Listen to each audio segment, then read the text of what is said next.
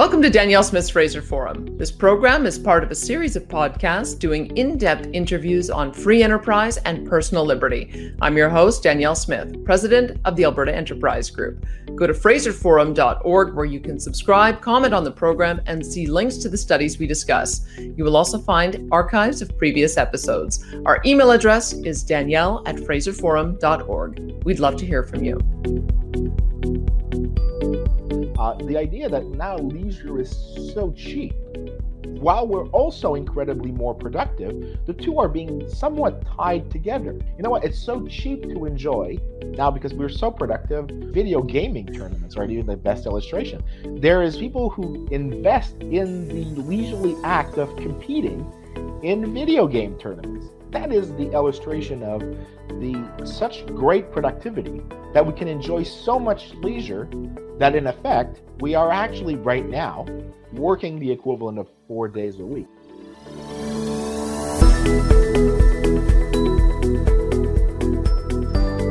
Hello, welcome to another edition of Danielle Smith's Fraser Forum. I'm delighted today to be speaking with Vincent Geloso. He is a professor of economics at George Mason University and as well a senior fellow at the Fraser Institute. Vincent, thank you so much for being with me today. It's a pleasure, Danielle. So, uh, we're going to talk a lot about uh, daycare. We're going to talk a bit about competition. We're going to, if we have the time, talk about a four day work week. But I wanted to, to start off talking with you about the nature of work and the nature of sort of this work leisure trade off, because I think a, a lot of times we get into discussing policy solutions, but I'm interested in knowing what policy problems we're trying to address with those solutions. So, so do we have a problem with work effort? Do we need to have government creating policies to poke people to get into the workplace? What what is this work leisure trade-off all about? What does the empirical data show? So, while every person is different in where they would have the tipping point I'm about to describe, everyone has that tipping point. The idea being that when we decide to work, what we are forsaking is free time. Uh, but when we take free time, what we are forsaking, because there's a mirror to this, is that we are forsaking uh, the goods we could consume by working an hour and earning some uh, some income in that hour of work.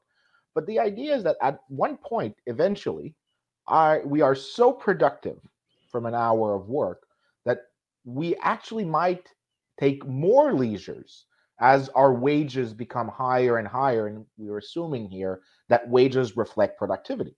And just like as a thought experiment, imagine that tomorrow morning you are able to produce in one hour of work the income necessary to satisfy your consumption of food, shelter, and clothing for a year in one in one hour would in the end of the year would you work more? Would you work less? We're assuming from what we are levels of productivity today levels of wages to that high of a level of a wage per hour a lot of people would some people might actually work more now because they say i can satisfy higher material ends that i want but some people might actually say i want to enjoy more leisure. The idea is that the labor your curve of labor supply eventually, and you can imagine that there's a relationship between how many hours you work and how high your wages are. For some time, your wages will go up, and they will go up with uh, your higher wages will make your quantity of work go up, but eventually, higher wages will make your quantity of work go down. Now, workaholics have a tipping point that's much further away. People who are more spiritual will have maybe a tipping point that's further to the left. And the idea here is that everyone has that that trade-off and what determines how far the tipping point is and where you are on that curve is general productivity in the economy, how much you produce in an hour of work, because that mm-hmm. hour of work is what goods you command in terms of consumption from working. Does economics have anything to say about some of the intangibles that people get out of work? I've often wondered what motivates some of the billionaires of the world, some of these big tech giants. What motivates them to get up for work in the morning? Because it's obviously something that goes beyond how productive they are and how much money they have. There's something else there. Is there any way to quantify that aspect of it? So this is where there's a lot of mythology about economics because people assume that when we talk productivity, we talk about how many widgets you produce per hour, but that's not exactly true. What we talk about when we talk about productivity is how much value is generated, value being subjective to every individual. Value could be, for example, if we're so productive in an hour of work that we can satisfy this much demand for, say, the housing example that we gave, uh, you could decide to create value to yourself by going on vacations, by learning a particular art skills. Uh, you could invest in some form of personal achievement. This is why economists, when they talk about productivity as wealth creating, this is the mechanism by which we can create more wealth. Wealth is not just stacks of little pieces of paper that we put in a bank account and then they become zeros on a ledger.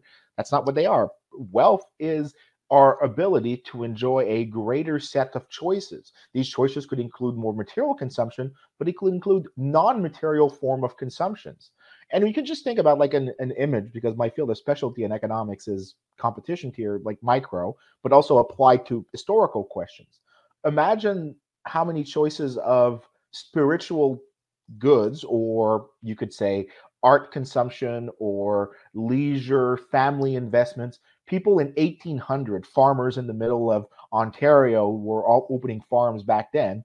How much leisure do you think they had? How much time for personal self fulfillment on very individual, like very specific to an individual person's margins would be? That wasn't an option. But today, the idea that you can uh, even participate in the idea of taking a few hours of work of like when eh, of your time when you're not working because you're so productive you can go on coursera or udemy and learn a new skill. You can go and see someone to talk about spirituality. You can see like this idea i, I keep referring to this because the idea of spirituality is yours it's not like because i care about it that much because it opens the idea that wealth is our ability to exercise ways that we we fulfill ourselves in in terms of sat of utility to what matters to us. It's not just more widgets. Now, some people like more widgets. I like stuff. I'm one of those persons. I'm a workaholic. I work very long hours and I like to have those little goods. But the reality is, some other people are workaholics because what they want to buy with their greater productivity is a simpler life. They want to buy fewer hassles. They want to be able to just solve problem by saying, just here's money, leave me alone right? Sometimes it's that. Some people, it's uh, the ability to um, to spend time freely enjoying what makes life worth living. And actually, here's an even better example.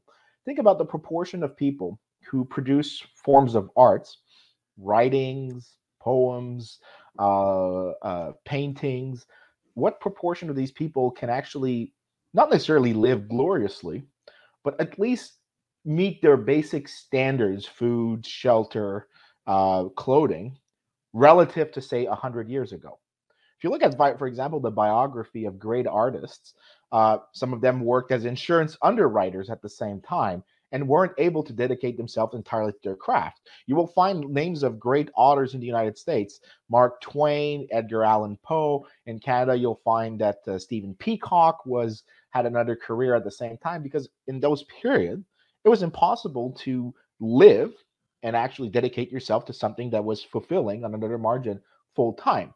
Now it's actually possible, not necessarily gloriously, but much better than in the past to dedicate yourself fully to an art and live off of it. And that is an illustration of what the massive increase in productivity between 1800 and today, because people don't notice that, but on average in Canada, take the average worker, you take his hour of work today, it is 25 times greater than it was in 1800. So we are producing 25 times more than 1800. That means that we have 25 times more choices to which that we have access to to make our lives better. Now, can be material, can be immaterial, can be spiritual, can be non-spiritual, can be any form you care. But economists are actually able to talk about this. It's just that when we teach it, it's long. You notice that we we've just like spent two minutes maybe more explaining this. But in classrooms, like at one point, I have to say, here's the dollar sign. And we're just going to say that it simplifies the conversation, right? Because we have to keep moving, right? I have 150 hours to teach you this stuff, right? So let's just get through this and like we have to make some abstractions here because otherwise we're just never going to be able to finish but it's such a good point my my stepson ended up getting a fine arts degree and we thought uh-oh but he's gone on to be a tattoo artist and quite a successful tattoo artist and he's probably going to be a business owner one day probably not a job that existed back in the 1800s no. but i guess that's the that's the other interesting part of it isn't it is that a lot of our economic theory gets handed down, and yet society is changing so quickly. I, I didn't think we'd start off talking about the four day work week, but maybe it's a good time for us to delve into that a little bit because I I wonder how much demand there is for that based on the conversation that we're having. Is is that uh, when when Fraser did the book on it and proposed a four day work week? Where do you think what, what problem is that trying to solve? Is it that there is more demand for people to have more time so they can do all those other things we talked about, whether it's per, pursue a spiritual life or pursue a hobby or navigation or or art or is there some other reason why we would be looking at at, at potentially encouraging government to go in that direction? What, what's the impetus behind behind talking about a four day work week? So i want to make a nuance here. Four day work week not legislated but made uh, a, an effective possibility because people have this choice because they're so productive and just to, to give you an idea of what we mean by a four day work week here, uh, in 1870, the average worker was working more than 3,000 hours a year. There is, and that's for pretty much every OECD country. There is no country in the OECD today where the average number of work hours worked per worker is greater than 2,000. Hmm. That is a one third reduction in a span of a century and a half, close to. The idea here is why would you have that? Because you're so much more productive that you are facing basically the idea that the marginal utility from one extra good is not the same as the first one. So people who are extremely poor, the extra wages give them so much more extra goods. But when you are so rich because you are so productive, the extra good, the extra widget isn't getting you that much, hmm. right? The extra hour of work that you'd have to sacrifice relative to all you can do with your leisure is is not worth the same.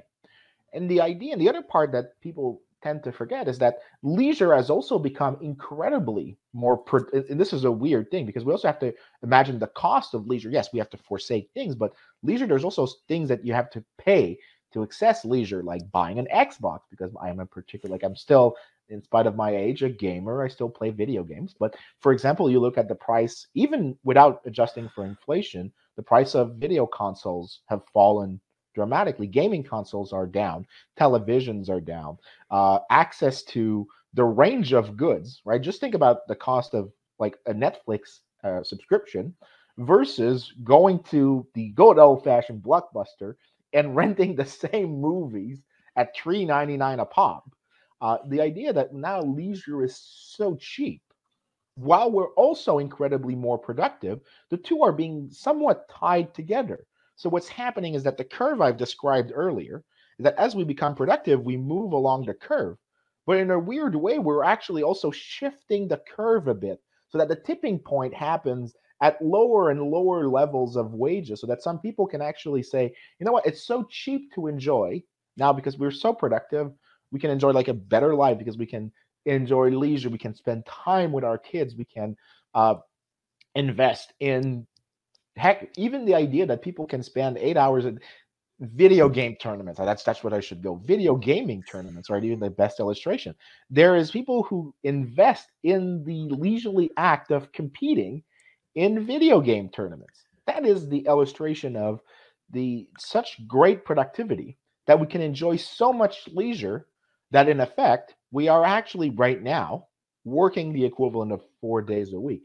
Fact, it is, you know, it's such a it's such a good example too. Um, I, will give you a, a video game uh, uh, tip if you if you give me one. Red Dead Redemption. I was told to get it for my husband for for Christmas one year, and we just marveled that one seventy five dollar game was able to give him literally days and days and days of fun playing playing the game. Anyway, you're going to give me a, your uh, your best recommendation at the end of it, but uh, but sure. or maybe you can give it now. Do you have one now? I'm a big fan of Star Wars Battlefront 2. I've been okay, playing beautiful. the one since 2015. I still can't stop. now I know I'm getting him for Christmas. But but it is interesting because I, th- I think that this is the other part of it is that you just gave another really good example. There are some gamers who are making a career out of what started out as a leisure activity because of the awards that they're winning out of it. And so and, and we all have this huge discussion going on about a fourth industrial revolution and the way in which technology is going to transform the workplace once again, make uh, jobs no longer uh, available or relevant, or as uh, or I, I suppose as, as readily available. And I, am wondering if you have uh, if what if we're going to what we might see develop out of that. Um, is there is there anything that that you can uh, if you could imagine 200 years from now are we going to be talking about having a a thousand hours a year of work are we going to see the number of hours of of productive work reducing even more is there any way to to know if there's some kind of optimal level of work life balance I'm not big fan. I'm not a big fan of doing predictions about the future, which is why my field of expertise in economic, as I said, is economic history. So it's mm-hmm. easier for me to look back. But even looking back, it's actually quite easy to be optimistic uh, because people underappreciate how much human progress there has been. So, like we've mentioned, like for example, the number of hours worked, but that proportion actually doesn't capture everything because we're capturing people who are presently working, but we're not capturing the fact that we live much longer now. So we actually retire and get actually to spend some time in retirement rather than dying at work, which was what most people did in the past. And not only that, but now we also enter the workforce not at 14 or 15 like my dad did when he was a kid or my mom did. Uh, I entered the workforce at 21. Uh, hmm. uh, that is a very massive difference in a lifetime when you're considering the difference in times of work. And if you look at the proportion of your life awake, so we assume throughout your life that you sleep on average eight hours a day, which is not exactly true for parents, uh, but it it averages out when you include the years of teenagers. Uh, but that joke being put aside because I'm a I'm a young parent myself, eight hours is clearly something I, I would dream for. But if you take you take that idea, that presumption, there is 16 hours left a day of of time awake. What proportion of that time in your entire life do you spend working and not working? And in 1850 and in the 1870s, we were talking about roughly 75% of that time was spent working. Today, we are talking to roughly less than 45%. Huh. So we are spending more of our lives now in leisurely pursuits than we we are before. And if actually we check assumptions about sleeping, people actually do get to sleep more now than they did in the past. So people don't notice that, but people in the past actually had really low quality sleep. There's actually some of my colleagues who work on that. There's a field that's called economics and human biology, where we try and make some inferences about uh, because there's biological ramifications of poor sleep quality. We can have some ideas of how much people could sleep in the past or using time diaries. And we know that people in the past actually didn't get the chance to sleep as much as as we do today. So that 45% might even be even lower than uh, than that. So that we spend the vast majority of our lives today in in rich, productive countries in leisurely pursuit, and that's because we are productive, not because we've legislated something into existence that we've legislated. Because if it had been this easy, farmers in the Middle Ages would have asked for legislation asking them not to work that much if it was that easy. Uh, but the reality is that what makes it possible is our productivity. Our productivity makes it possible for us to increase the choices that we can exercise, the sets of choices that we have available. And that includes the choices where we take more times for ourselves. It's remarkable the way you've put that too, because it's not just um, that we're working fewer hours in a day and fewer days of the week but we're also entering the workforce later and leaving earlier. So I, I, guess from what I've heard you say, we'll probably see a number of those factors continue: shorter work days, shorter yep. work weeks, and also the a shorter period of time of, of productive work over our lifestyle or over, yes. over our lifetime. And actually, as a kind of a, a neat little thing, there was a there's this economist, John Maynard Keynes, who I'm not generally fond of, but he made in 1920s a prediction saying that by the year 2000 we'd be working 15 hours a week. And a lot of people have made fun of him because it didn't materialize. But actually it did. Because if you take that proportion that i've just mentioned that we work so few hours that we uh, in a year that we work so few years that we work and and you adjust so even if you arrive you make all these corrections right so throughout your entire life. So you try to average it out over a lifetime. You actually are getting very close to 15. And let's say you include, for example, the quality of the work. So you don't you try and see how hard the work is. You try to like and weigh down the fact that my grandfather was working in southern Italy as backbreaking work farming that actually like hurt him, that was physically painful.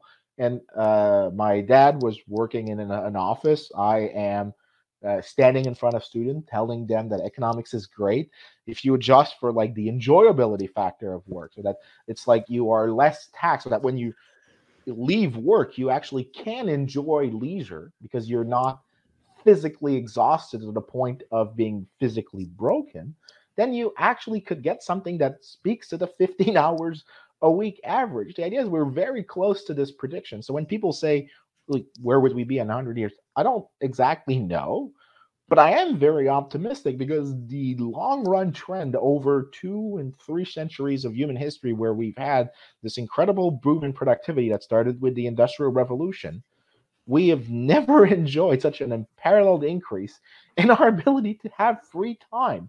And i don't see things that are i see things that are slowing it down that are slowing down these increases but not to the point of stopping them. So I am optimistic. I don't want to make a prediction, but I am optimistic.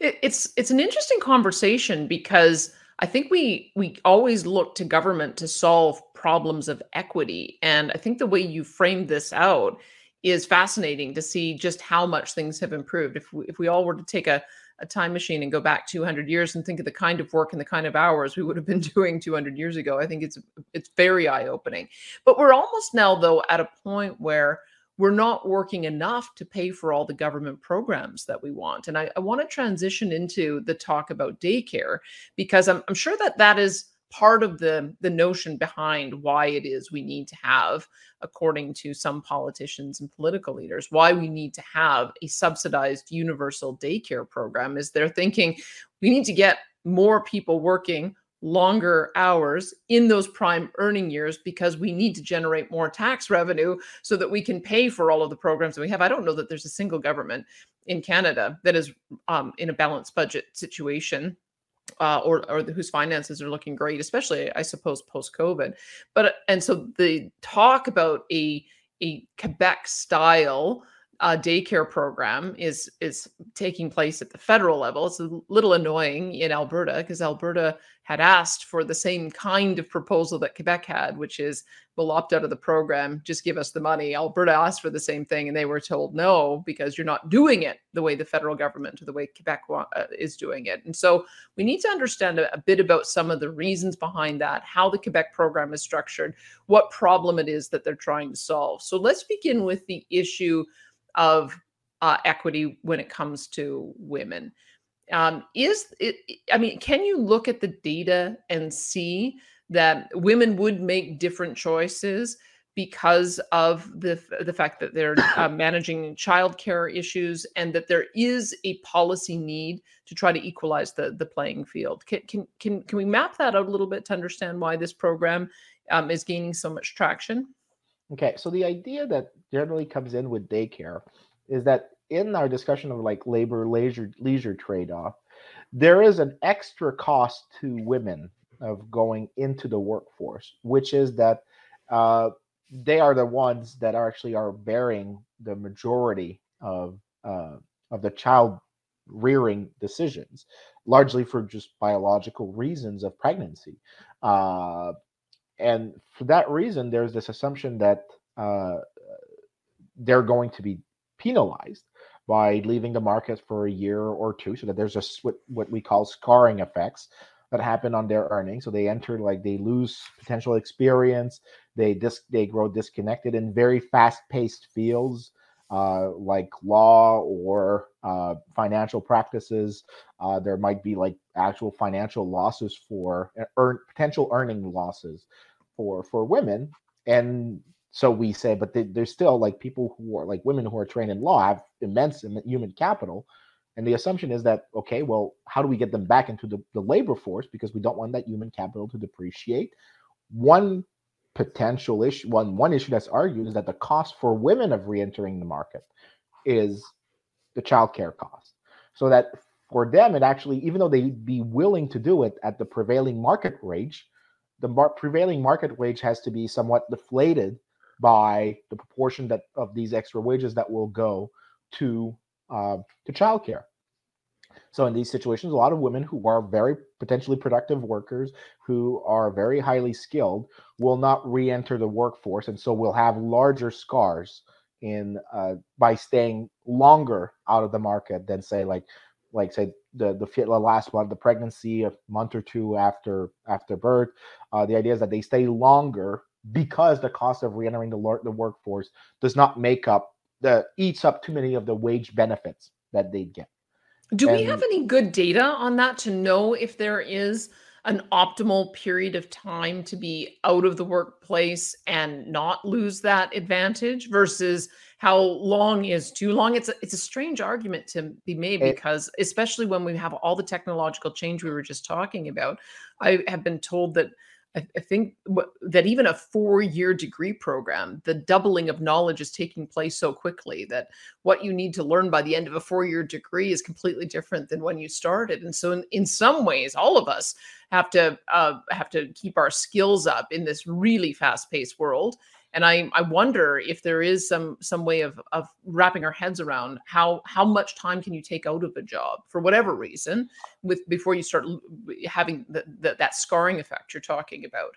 It's it it very much varies according to the profession. So, for hmm. example, mm-hmm. uh, I remember one article. I can't see it at the top of my head what which journal it was in, but it showed that women in law actually had very big scars very early on uh, from practice. But in other fields like nursing, the scars were not that big and took a long time to materialize. So there was a longer time that was able to take off. Mm-hmm. Uh, high school teaching also had a difference, but there were some domains in which uh, uh, women actually did suffer important scars from exiting, from being out of the market for for a long period. So it's not uniform for everyone. Uh, it's also not necessarily uniform for every worker within the field. So what I'm describing are what you could call average effects. Uh, they're indicative, but it doesn't mean that it's like the same for everyone.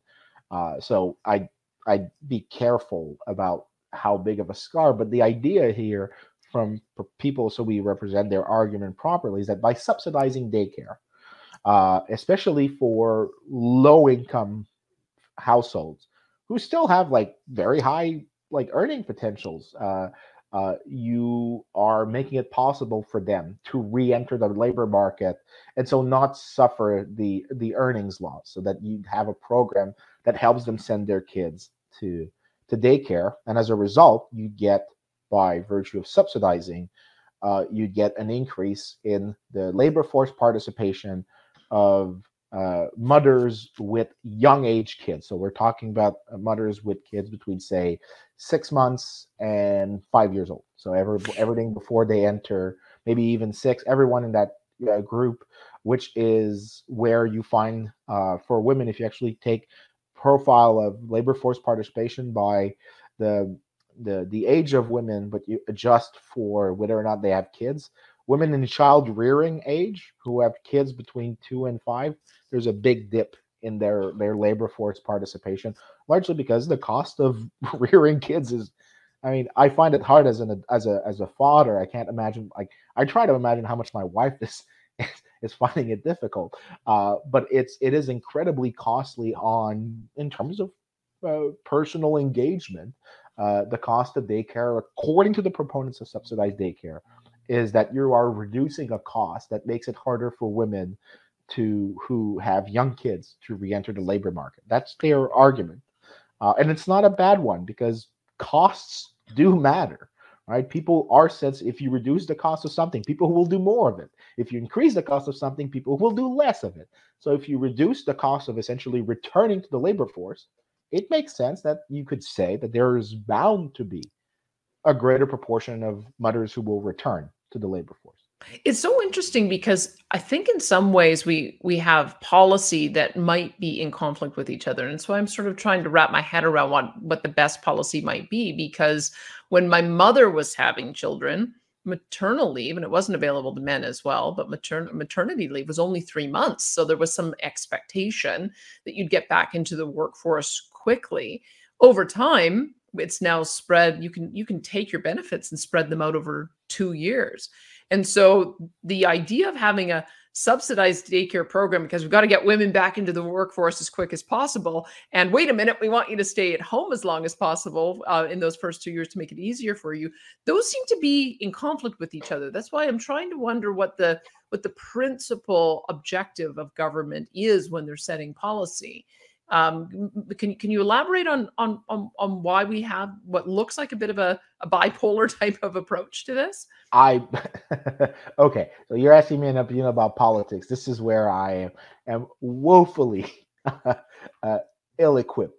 so you think it is just politics? Like there wouldn't I, be any reason why, um, you know, the first two years we, we don't. I mean, I, if you could talk to me about the scarring effect, and two years is sort of they've determined that that actually uh, the benefits of being at home with the child outweigh the risk of losing your your your position in the workplace. There would be some sense around that, um, but I but it also then could imply um, if you if you want to provide income support, especially now that we're coming out of the post COVID era where we're providing people two thousand a month, you could say, why don't we just extend that type of approach and allow women to stay home for three years or four years or five years until their kids are able to go into school and then they can make the transition? It's i'm just trying to to figure out how do we do we build on the program that we have with the existing leave or do we try to extend the quebec based program? I'm trying to to think through what would be an optimal type of approach depending on what it is we're trying to achieve there, there's multiple threads here that we have to disentangle. So the first one is why do we have conflicting policies?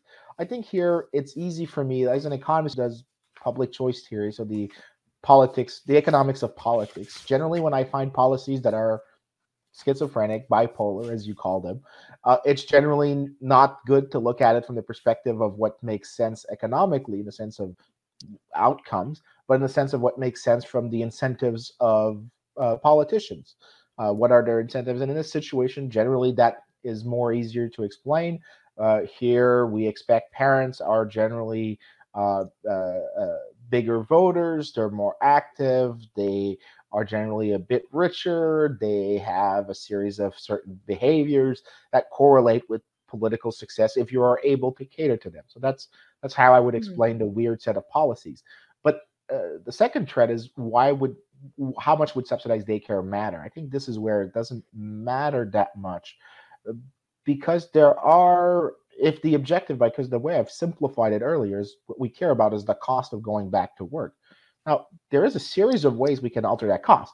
Subsidizing daycare might be one of them, but there might be other ways that would actually be cheaper. So, for example, uh, my friend Diana Thomas from Creighton University in Nebraska, what she did uh, she actually checked at uh, regulations in the United States at the state level, and uh, they're essentially uh, regulation on childcare provisions, so child staff ratios, degree requirement, uh, regulations that actually, by the way, are not very well correlated with the quality of the service because mm-hmm. they're just the ones that regulators can understand. So when the, the bureaucrats are designing the rules with the politicians, they're the ones that they can actually make legible, even though they might not necessarily matter that much on the ground. But these regulations have a massive impact on cost. Uh, so, for example, just allowing one extra kid per uh, sorry one edu- uh, one extra kid per educator uh, could reduce cost on average of roughly ten percent. So, if mm. you say daycare is too expensive, which makes sense, it's it is very well. I'm not saying it's too expensive. I'm saying it's the market price now for some person is too for some people is too expensive to return to the labor force. I should be precise as an economist. But if you if you care about reducing that cost, one way to do so is maybe remove some burdensome regulations. That would be one way of reducing the cost so that women would re-enter the workforce. Another way is that, for example, one of the big costs for daycare is rent and shelter. And in cities like uh, Vancouver, Toronto, where housing and land use regulations are so high that they drive up rents, they drive up accidentally uh, childcare costs. So, for example, in the United States, when you check uh, uh, low regulation areas in terms of land use, so how easily you can use land and create extra new services, build new buildings, you find that their care costs are heavily affected by land use regulations. Uh, so if you care about reducing it, maybe some other measures on the side would matter more. So, for example, like I used to be before I was at uh, George Mason, I was at Texas Tech. So I'm a Quebecer that keeps going to the United States. Uh, but at Texas Tech, the daycares in Lubbock, Texas, which is a small city, but that has basically no regulation whatsoever. It is the most weirdly built city. But the, the reality is that you can get a, a, a center based daycare for $700 uh, a month over there, which is uh, incredible because in other cities like Fairfax, Virginia, where I am uh, now, uh, daycare costs run in excess of 1500 and it's hmm. one of the most regulated cities in the United States. So here you have another way. If you deregulated land use, you would reduce the cost of childcare accidentally. But you know the biggest cost for uh, for people of going to work is paying income what? taxes. Ah, yes. So if you care about, if you're saying to people you are, are you are, it's costly for you to go to work because of childcare. Well, what you're saying is actually no, is that the wage benefit of going to work are too small relative to the cost. Well, one what's one of the costs? One of the costs is the income tax that you're taking from them. So maybe income taxes would actually be one way to go at it, reducing them. Uh, and actually, if you notice that uh, in the empirical literature, uh, women are much more sensitive than men to reductions in tax cuts, uh, like a ratio of two to one. So if you reduce tax cuts, if you cut taxes by roughly, like say one percent, you'll find that men increase their labor supply, their hours worked by somewhere between 0.2 and 0.3 percent. If you do the same reduction for women, it will be between 0.3 and 0.6 percent. So women generally will have twice the, the sensitivity of man to taxes. So if you reduce income taxes or payroll taxes, you will find that more women will you'll find a differential effect where more women will increase. There'll be more increased participation from from women than men. Uh, and that's largely driven, by the way, when we broke down the data, we actually find that it's generally driven by mothers. Uh, mothers are even more sensitive. Young young age kids, mothers to young age kids are even more sensitive to, to tax cuts. So the idea here is from people who talk about subsidized daycare, what they're, they're, they're I think, I'm not refuting their argument that subsidizing daycare will not cause women to return to work. It will cause some women to go to work, but you have to compare it with policy alternatives. And the other policy alternatives are generally they they kick they kick butts. They are very, very, very effective. Uh, and the reason why is that when you actually, and there's a Statistics Canada paper on that, when you actually ask mothers to rate the costliest, the, the biggest barriers for them of returning to work, childcare costs, they do come in pretty big, but they're only third or fourth on the list behind, uh, for example, transit costs or uh, time commuting or taxes. Oh, that's fascinating. Okay, you've put a lot on the table here, and one more, um, one more vein I want to explore because when we're talking about where the impetus for these kinds of policies come from is, and this is the cynic in me, is that it it often seems like it is being pushed by a labor group with the idea that we'll end up with a single style of government run unionized workplace and then when you start playing around with staff ratios, that kind of explains the regulatory aspect. Because if you say you can only have six children for every caregiver or five children for every caregiver, that just increases the number of people that you have to hire to be able to meet those regulations. Or increase and so this the cost. Is, or increase the cost exactly so i'm wondering when we look at the quebec environment what the principal driver was when that that I think it was initially introduced as a five dollar a day daycare program. Yeah. Was it being driven from mums asking for it, from governments needing the revenue, or from labor groups saying we want to be able to have more workers providing this service? Uh, there was every there there was a mixture of all of these there were clearly uh, families uh, in Quebec who were arguing that childcare was expensive and that the previous system was a, a bit of a mess because there was a system of tax credits that was uh, income that was fixed according to people's income level and the payment was once a year. There was some arguments that it, it created some problems.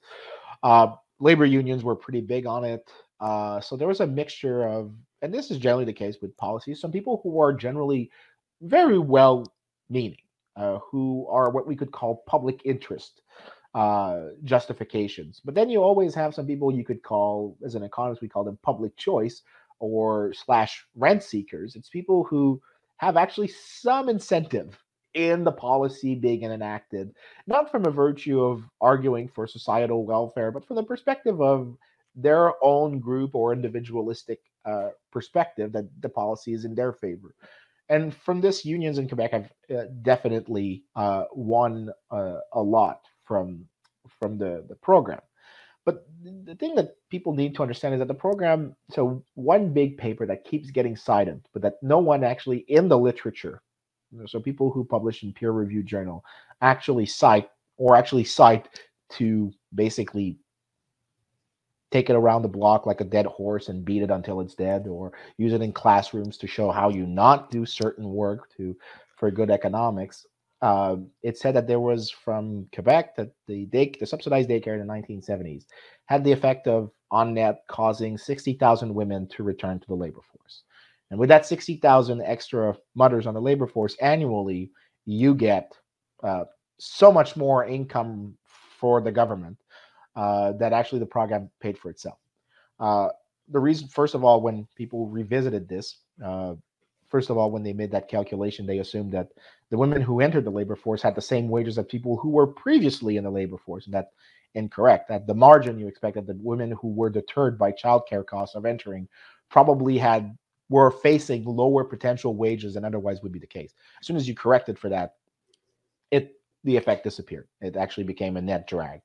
But actually, the other reason is uh, there is what we call a uh, so this is, I'm going to try and not make this too technical. Uh, what we have, so when we do estimation of the causal effect of a policy, we need to have a proper identification strategy. And that looks like a lab experiment. We need to have one place that gets a policy or a treatment, like you know, like people get a drug, and there's a group that's the placebo group that doesn't, that's a control group that doesn't get the treatment. You need to make sure that there is n- nothing else that would conflate the results. So you say the group that gets the treatment. So Quebec, the treatment it gets in the 19 the 1990s is subsidized daycare at five dollars a day.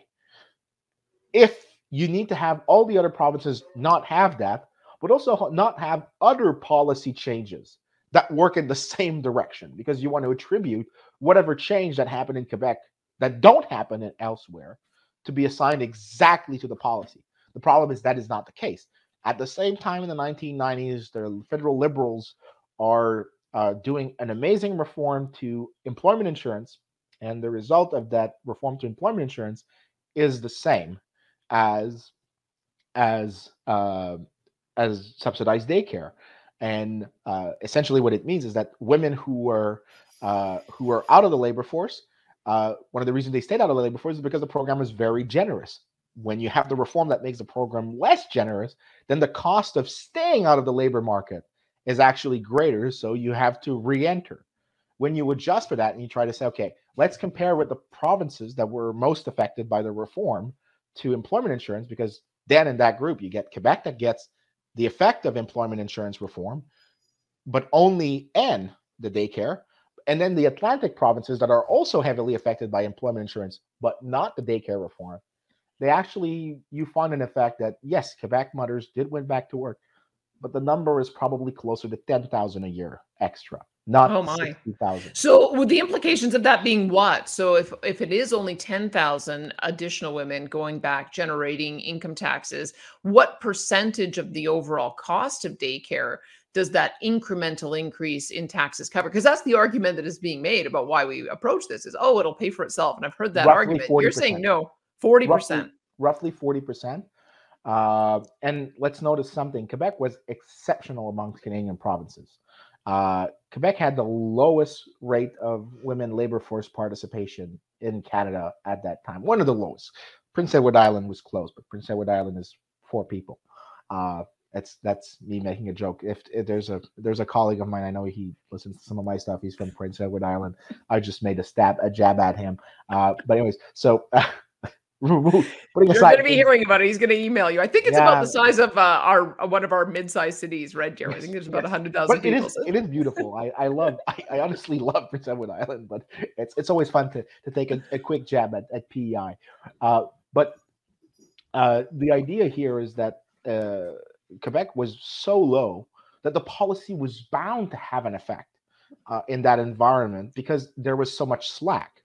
Now, if you compare with places like Alberta, British Columbia, Saskatchewan, Ontario, Manitoba, these provinces have not only historically, but at that time and now, very high level of labor force participation for women, especially Alberta, suggesting that the lower tax rates do play for something in the story.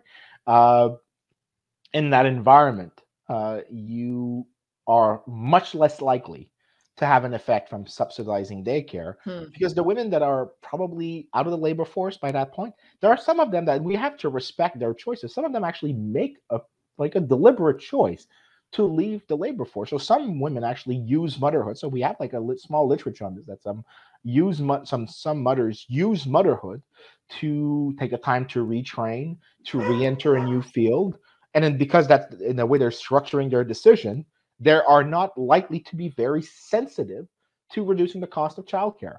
Uh, some women actually make it a choice to be uh, mothers at home, and it's their dedication to that, and it's their choice. But people like this are marginal; they're not a great number, but because they are so marginal, they're unlikely to be affected by, say, a 15, 20, 25% reduction in the daily cost of sending your kid to daycare.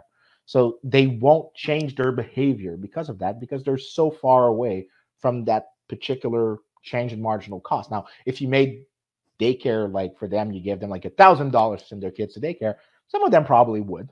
Uh, but the reality is that it's a situation, unless you do something extreme, they won't react. And in places like Alberta, where the labor force participation is already very high for mothers, you are in that situation where the policy is unlikely to replicate whatever Quebec was able to do because Quebec was starting from so far behind everybody else except Prince Edward Island. Isn't that interesting? Because that makes the case for why childcare policies should be determined at the provincial level based Yes. on provincial conditions as opposed to a single national approach based on the model in Quebec. So that Yep. thank you for that because I, I think that's a, a great argument. Now let me let me ask you if you have if we should be looking at a couple of other layers because maybe just looking at the incremental increase in the mother's um, income tax that she's or income that she's paying and the tax that she's paying maybe we actually have to look at the fact that she would have a reduced as you termed it scarring on her uh, employment record so maybe over time she would end up paying more on income taxes than if she stayed at home longer. Maybe we also have to look at the level of income taxes that all the additional workers that are in the daycare system are being paid as another benefit that we get just just so that we're not understating the benefit of the program. Is there some merit to that? Well, the thing is, the problem with subsidies, and this is where, again, I don't want to get too technical, is that you, by subsidizing something, you are pushing people into doing more of something that they wouldn't have done before under a free market. So that means that you have to reallocate resources from other sectors. So when you take like a general equilibrium approach, it could be that you are subsidizing daycare, and as a result, there's more daycare worker. But that could mean that, for example, industries that were competing for these workers. So it could be nursing care, it could be elderly care, uh, it could be uh, uh, primary teachers, or you could look at these. In these sectors, you'll find that they are, forced to pay higher wages to attract workers. They're less able, so they'll have be forced to some degree to reduce output. Uh, so subsidies like have this distortionary effect uh, that have ramifications, which is why when we take like a g- like an even bigger approach than just that very small market, the benefits become even harder and harder to defend to the point that there's clearly like a very high cost to society. The one argument, and I'm very big on being generous to to people I disagree with because it's it's it's a, it's a sign not only of respect but of understanding what they're trying to get at. There is one very good argument that they have regarding the importance of childcare.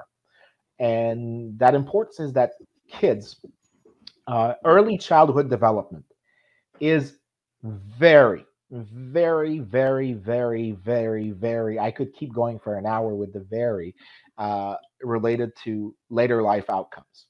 Uh, kids who have early, good early developments have high incomes.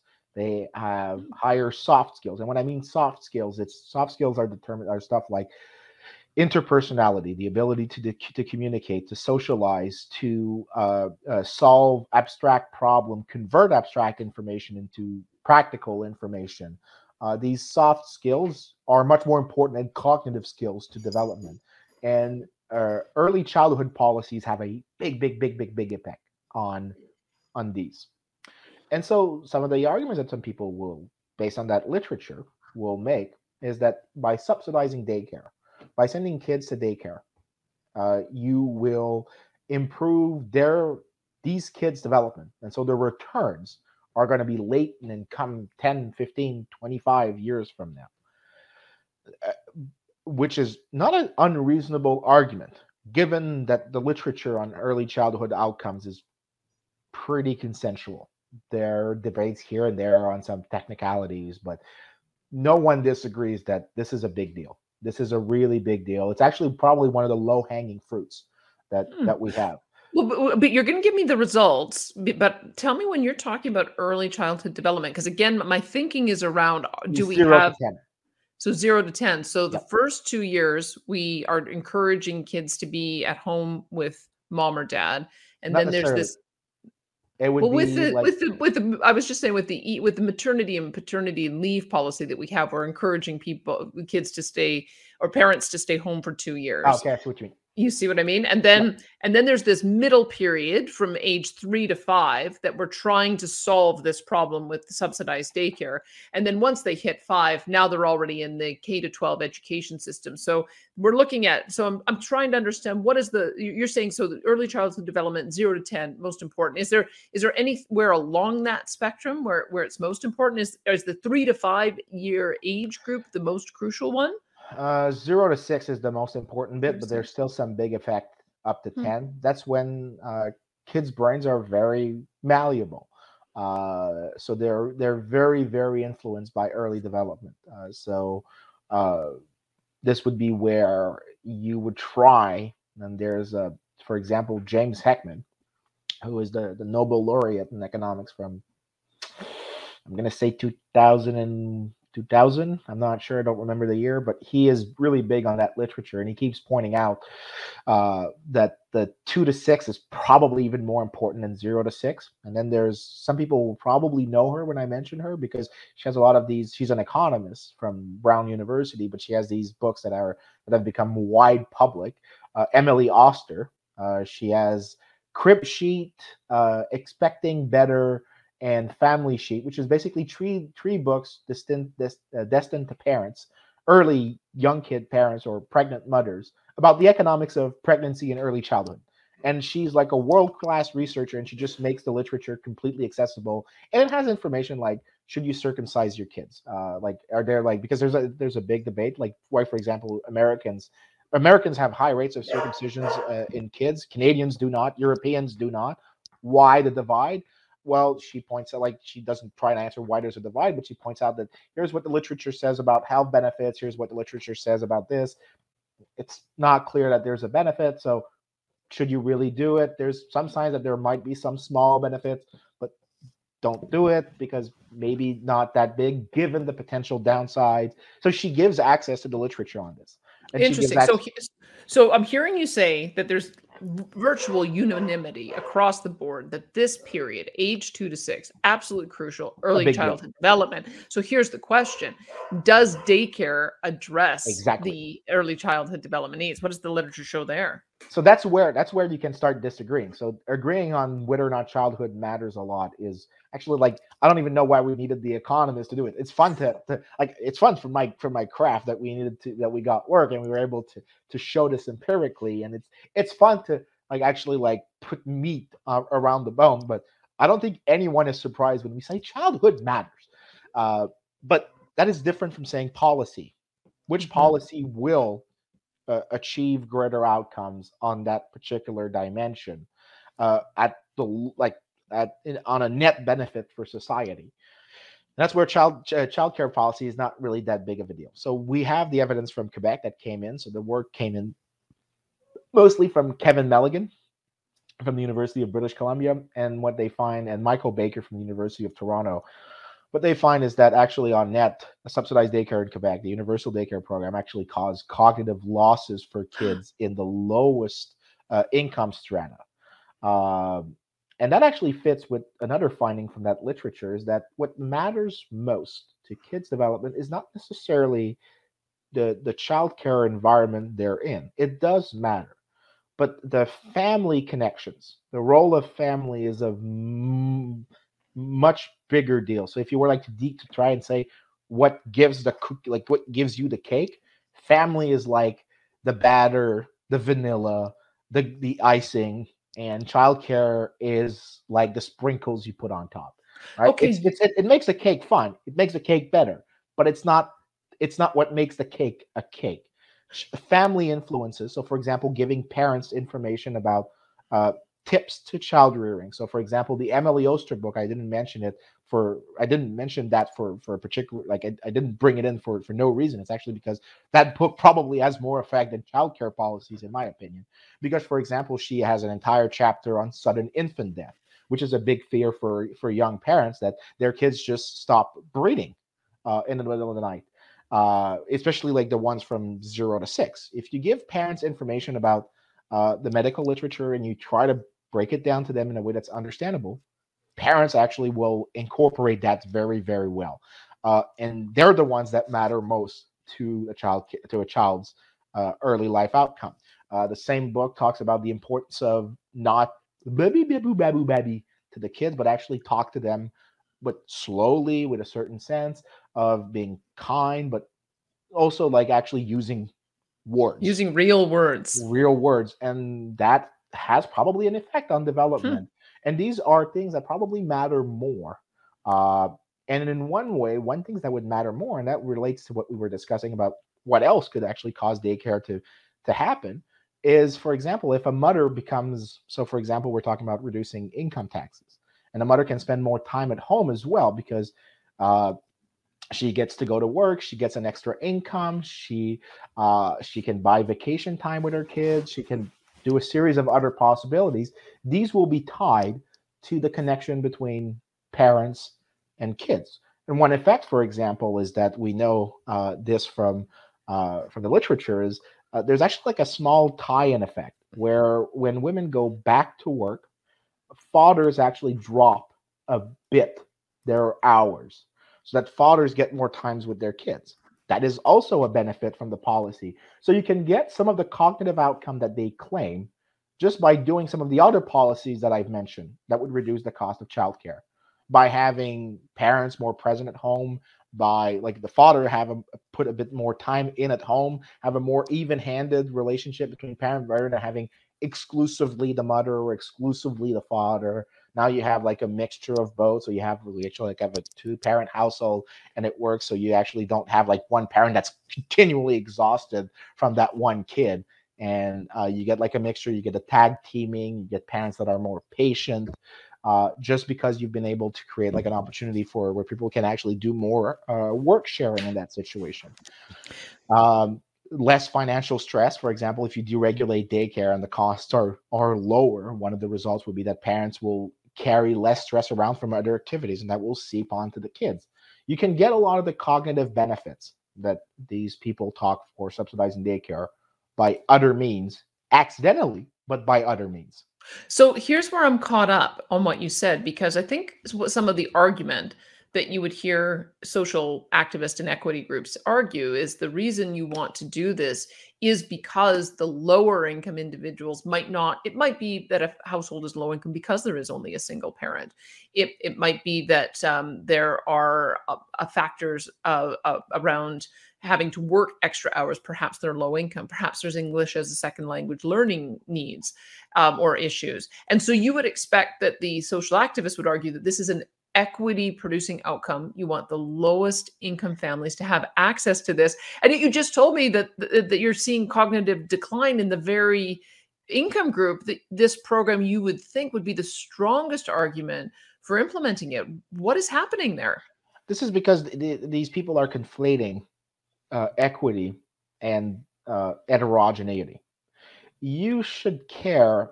Kids are incredibly different. Uh, there is you, and not only that, but they will vary according to the milieu they're in, the cultural backgrounds of their parents. Uh, there's a lot of varying factors, which means that a one size fits all is not going to work well. And bureaucracies are not good at allowing. So if you bureaucratize, create a form of monopoly, regulate it, and don't allow a market to create product product variety, what you're going to end up with is a one size fits all. And kids don't fare well in one size fits all. A market that tries to say cater to different margins. So, for example, you have a daycare for kids who have, say, for example, uh, development problems. So, for example, you would you would include these uh, spectrums, kids on the spectrum. Uh, you would have mixed groups, for example, there, because sometimes apparently now I'm not very familiar with that particular aspect of the literature, but sometimes there's some arguments being made that uh, kids with on the spectrum actually do need to be around a decent proportion of kids that are not on the spectrum uh, so that at least like they learn to socialize to some degree or control their emotions uh, so that they can at least not control but read their emotions because that's the very difficult problem for for kids on the spectrum is understanding what they're feeling uh, and or speak it properly to to, to, to parents uh, so in, in, environments like these like this is an, an area where markets will be able to see and because they have an incentive by the profit motive to cater to particular groups of parents to offer personalized services. Bureaucracies are not able mm. to do this. They have to do a one size fits all that the bureaucrats and the Department of Family can actually uh, read and make legible. But when you make it legible and you make it a one size fits all, you're bound to have some kids that are square pegs and round holes. And thus you get the losses that you uh, that I've mentioned for Quebec. That is the the economic reasoning behind because you've lost the virtue of the flexibility in creating heterogeneity in in service of product variety. You've lost this from the competitive aspect of the market, and that's why uh, not only can you get the benefits in terms of childhood development by other policies that don't meddle with market that actually reduce the shadow of government on markets but you're actually going to you are more likely to get them. But with government, you're unlikely to get them, and you may actually do more harm because of this inherent feature of, of government, which is that they can't, unless they just give the money to people, which is the one policy I'd be okay with, just give people, just give them a voucher, just give them like hmm. a transfer that's income modulated. If you really care about the poor and you care that they need to have access to some childcare, then you just give them cash. You just say, here's a thousand dollars, send your kid to daycare if you want right? You okay. Just, that's it. Well, good because I was I was getting um I was getting concerned because I my approach to daycare is I really do want to see a targeted approach to those most in need. So yeah. I was wondering, well, how do we address this low income group? You kind of answered that question, but let's talk and I'll, and we may come back to it. But I want to talk more broadly about why it is that the Quebec program is structured the way it is because it I'll tell you an irritation for me. It goes to this entire point of equity is yes, we realize, as you pointed out, that you want to have some of those high paying professions like nurses or teachers or lawyers continue to have seamless employment, but they're also high income earners. And so if you've got a family of two lawyers, and some of the lawyers here, I'm not sure if, how it is in Quebec. Some lawyers here make 300,000 a year. So two family um, lawyers, 600,000 a year. Why in the world do they need subsidized daycare? My view is they should pay for it themselves. And so I can so to me the argument the argument of universality falls down for the very reason of why you want to get high paid women back into the workforce. You get the, the, the, the, reward and the extra income in itself should be enough to pay. And, and general taxpayers shouldn't have to subsidize that. Now, I, I may be in the minority on this because clearly people like a universal approach to this. But what what is the alternative argument? Why why has this program be, been implemented in a way that's universal? Uh, that part I, I still have a hard time understanding it because there's a lot of moving pieces and things that were probably said behind closed doors that we don't know. The part that we do know for sure is that in Quebec, uh, the unions have loved this because in subsidized daycare, you get uh, by having a, a unified network, you get one party negotiating with another party rather than having a a host and a slew of different uh, unions to to deal with, uh, mm. so that you are simplifying labor relations from the perspective of the unions. Uh, and the other part is that you're actually reducing competition. So for the union, what you're essentially doing is that by increasing the demand for their services, you are making it more likely that they're able to extract higher wages uh, from the government because they're essentially crowding out the portions of the private market. And this is where I'm very uncomfortable with the idea of actually saying this is the way it has to be produced. Now, I'm not fond of actually like even vouchers for for childcare uh, because mm-hmm. I think that the policies I've mentioned earlier are are going to yield the effect that we want. Uh, but if we have to, and I wouldn't mind like doing a compromise because I'm I'm not an unreasonable person. You don't you you can't tell the market how to produce the service. You have to just help an in, you have to produce an income modulated approach. So poor parents get more than rich parents, and actually rich parents would actually get close to nothing.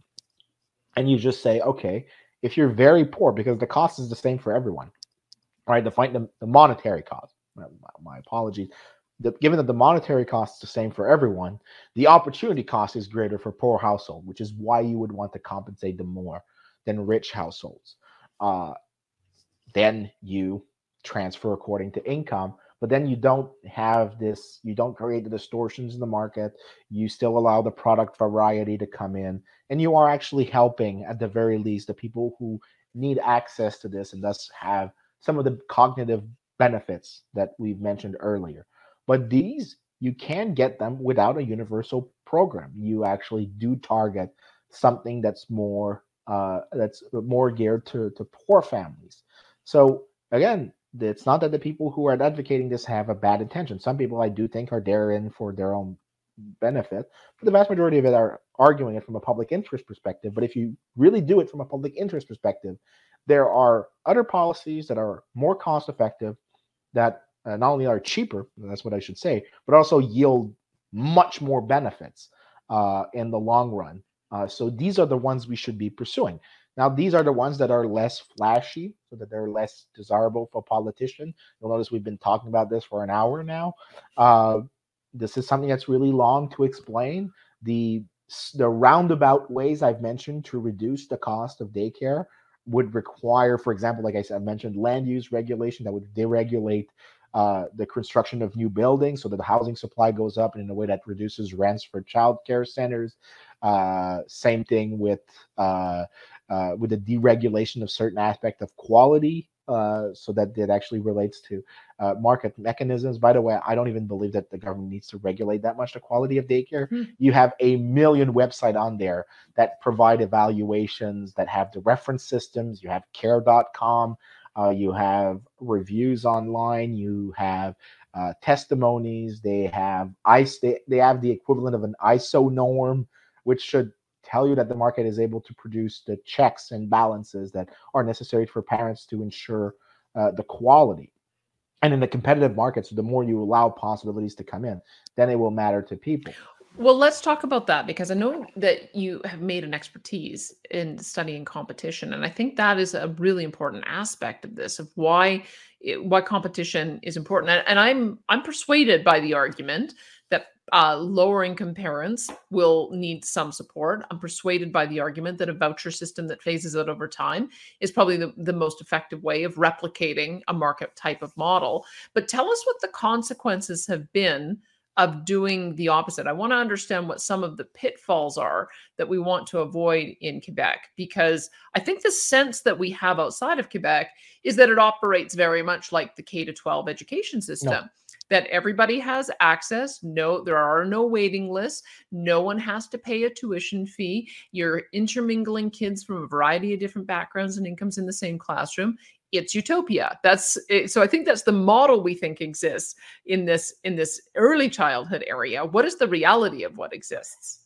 So initially, when the program started in Quebec, there were very long waiting lists. Uh, so there were a lot of parents who were waiting. And one of the effects of the policy was that the, the private sector got crowded out uh, for a few years. But eventually the waiting list got so costly that private non-subsidized daycare has been exploding in the last decade or so. Uh, from initially in the early 2000, a few years after the reform, private non-subsidized daycare, uh, if I remember properly from my study, I'm trying to forget, I'm not trying, trying not to forget the, the proportions, was I think close to uh, 0.5%, so less than a percent. That was something like that. It was an insanely low proportion of of places that were being fulfilled that were fulfilled by private operators. Uh, today, we're talking in excess of 20%. I just found the number. So it was 0.98% in 2003, 8% in 2011, and 21% in 2017. So the reality is that the day the waiting lists got so incredibly uh, long that the result was that uh, the only ones who were willing to provide it was actually the private sector.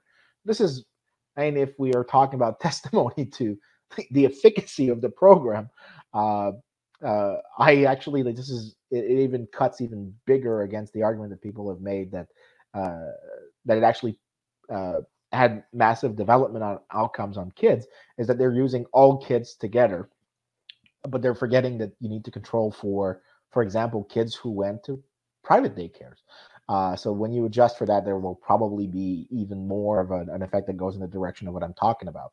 Uh, Quebec has been able to satisfy the rising demand not because of the program, but because markets work uh, in spite of government intervention, which is incredibly telling.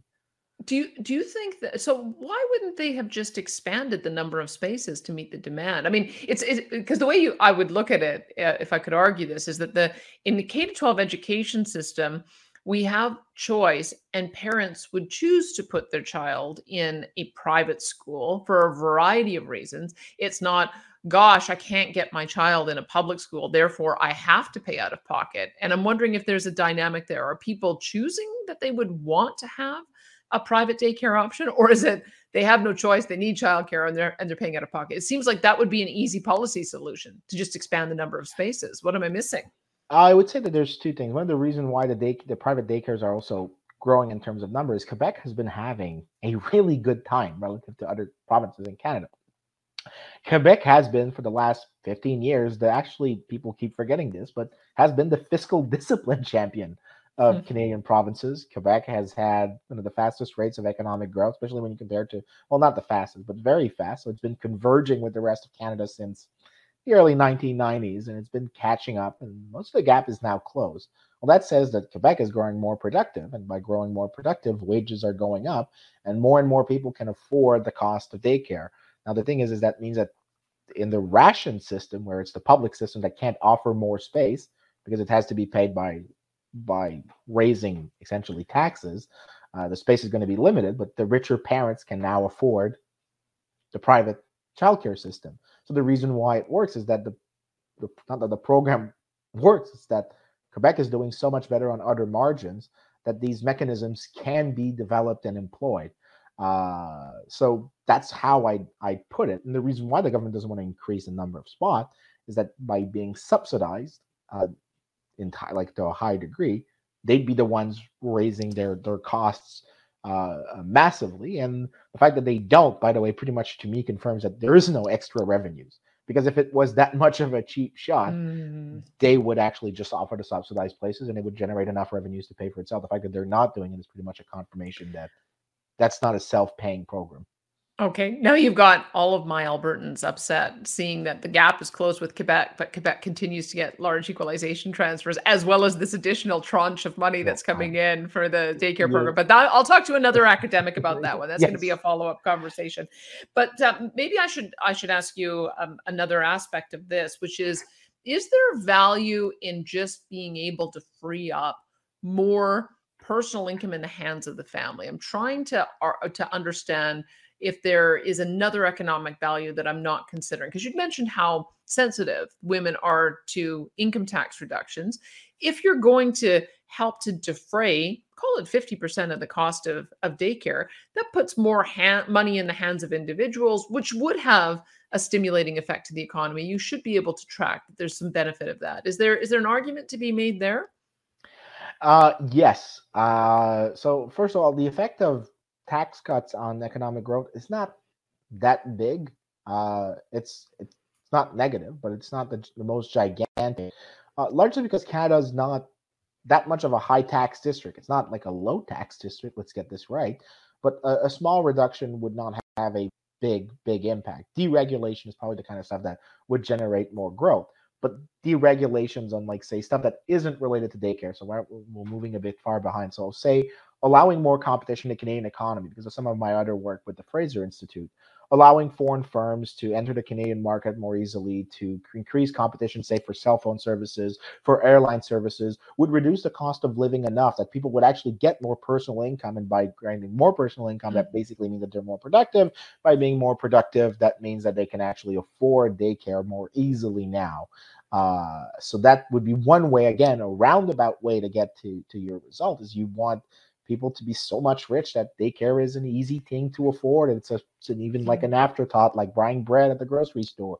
Uh, well, one way to do so is to keep increasing productivity. Now, that's a really roundabout way. It's not going to create like a tomorrow solution, but it's not going to hurt. It's going to help.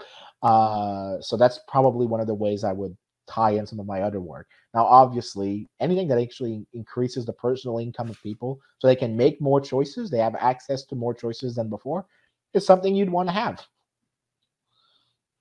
But is there some loss that you have by taxing the money away and then rebating it back through a system like we're oh. talking about with the with the daycare? I'm I'm trying to figure out. I'm, I'm i really am tr- trying to find all of the benefits that we can out of the the Quebec approach, since it seems to be the one that's going to be the standard across the country.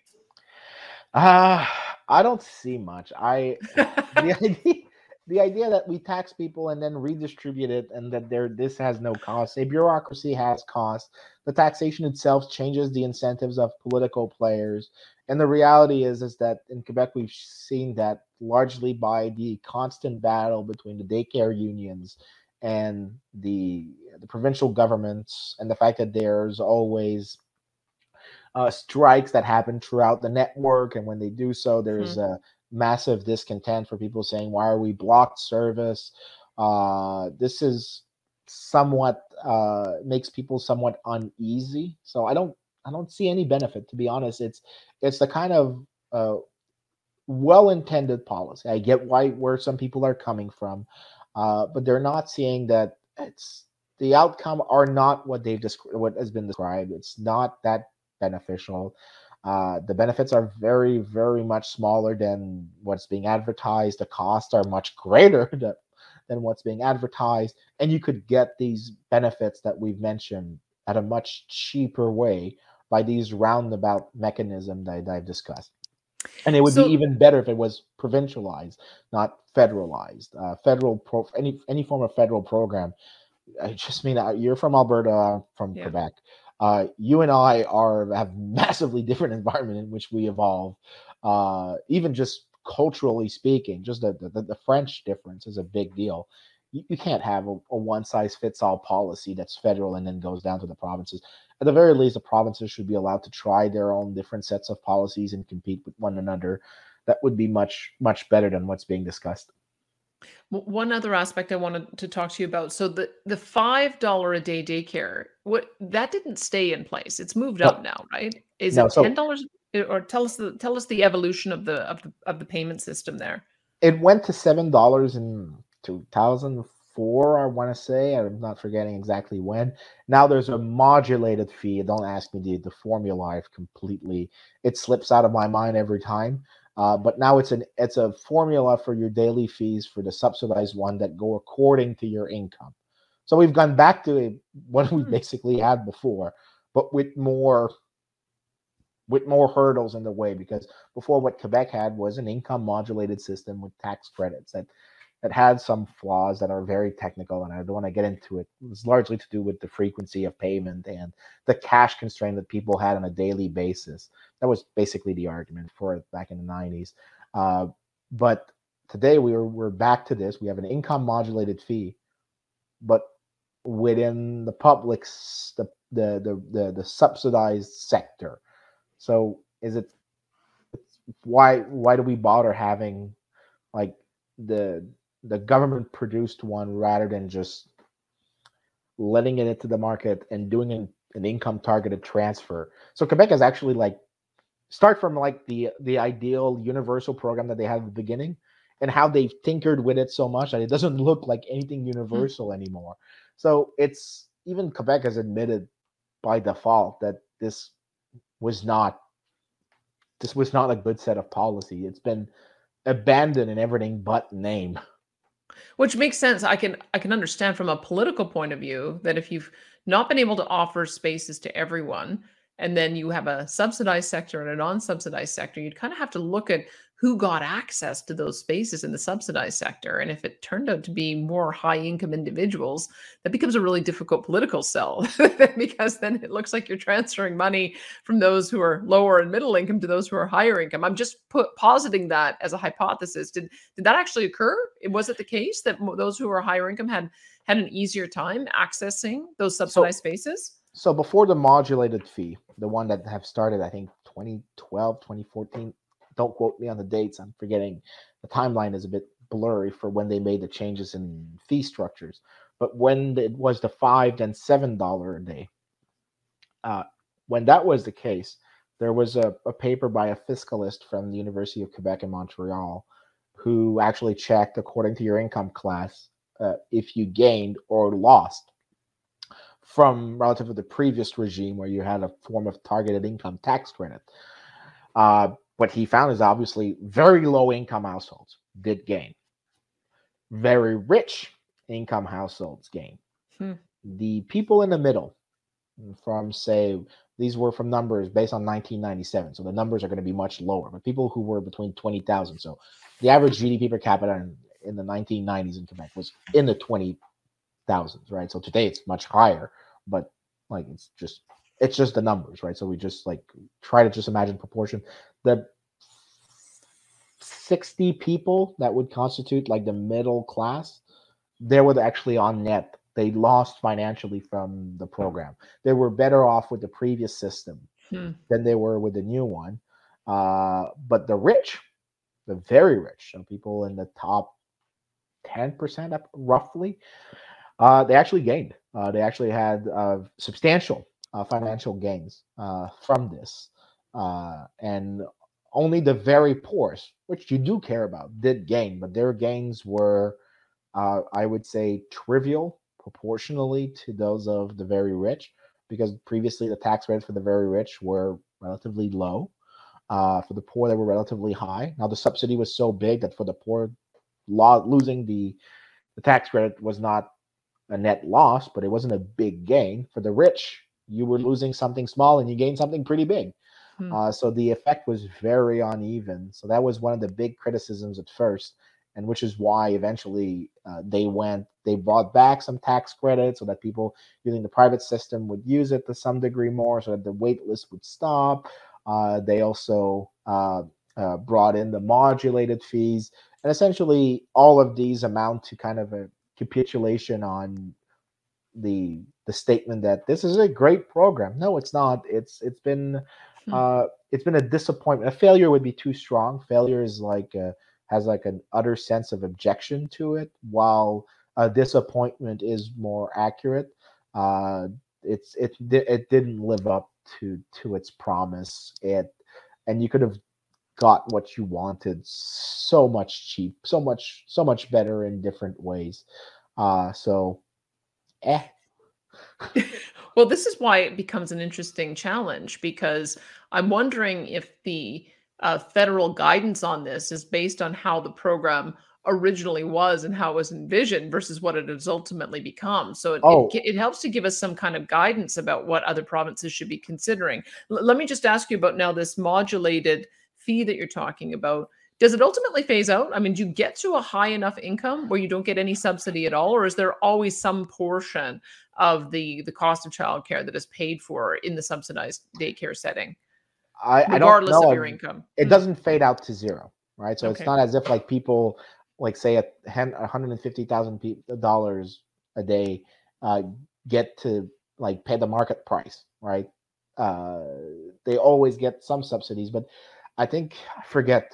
Like I don't want to don't quote me on the numbers, but past a certain relatively high threshold, you're you're getting a subsidy, but it's a pretty trivial one.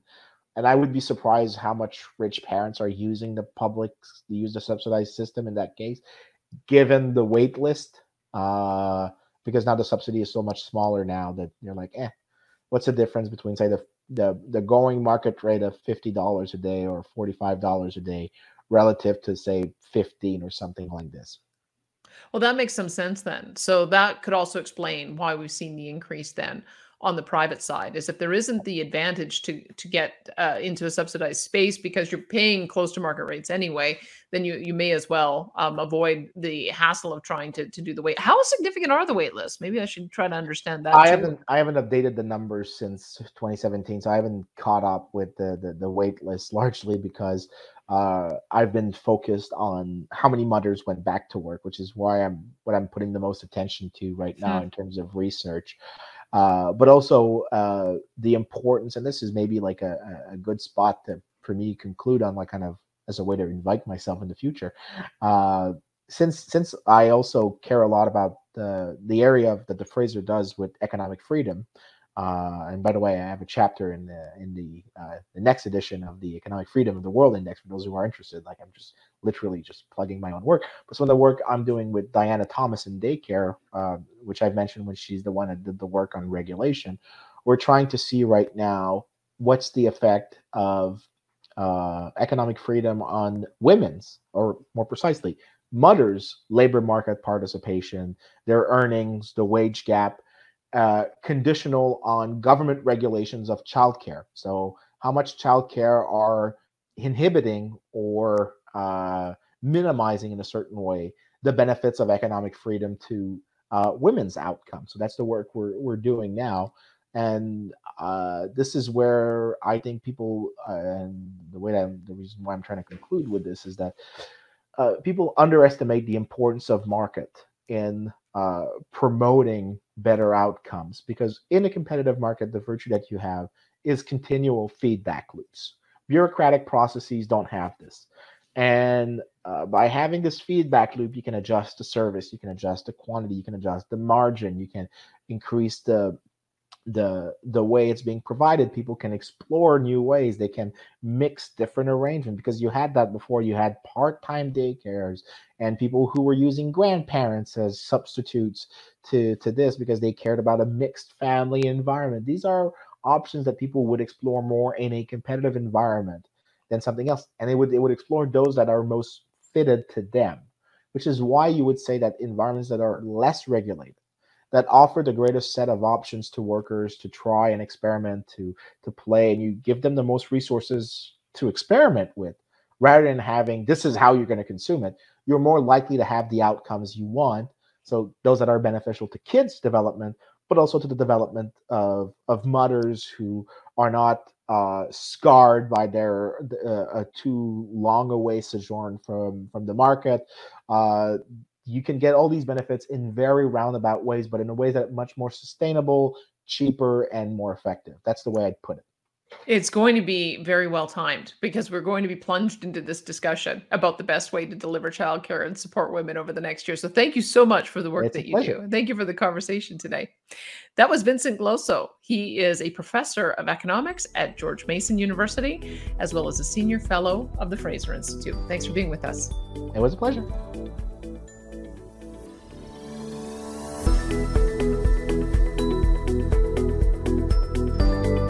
We hope you enjoyed today's episode. If you like what you heard, be sure to subscribe on YouTube and wherever you stream your podcasts. And to stream old episodes, learn more about the show, and where to subscribe and submit your questions for future guests, visit FraserForum.org.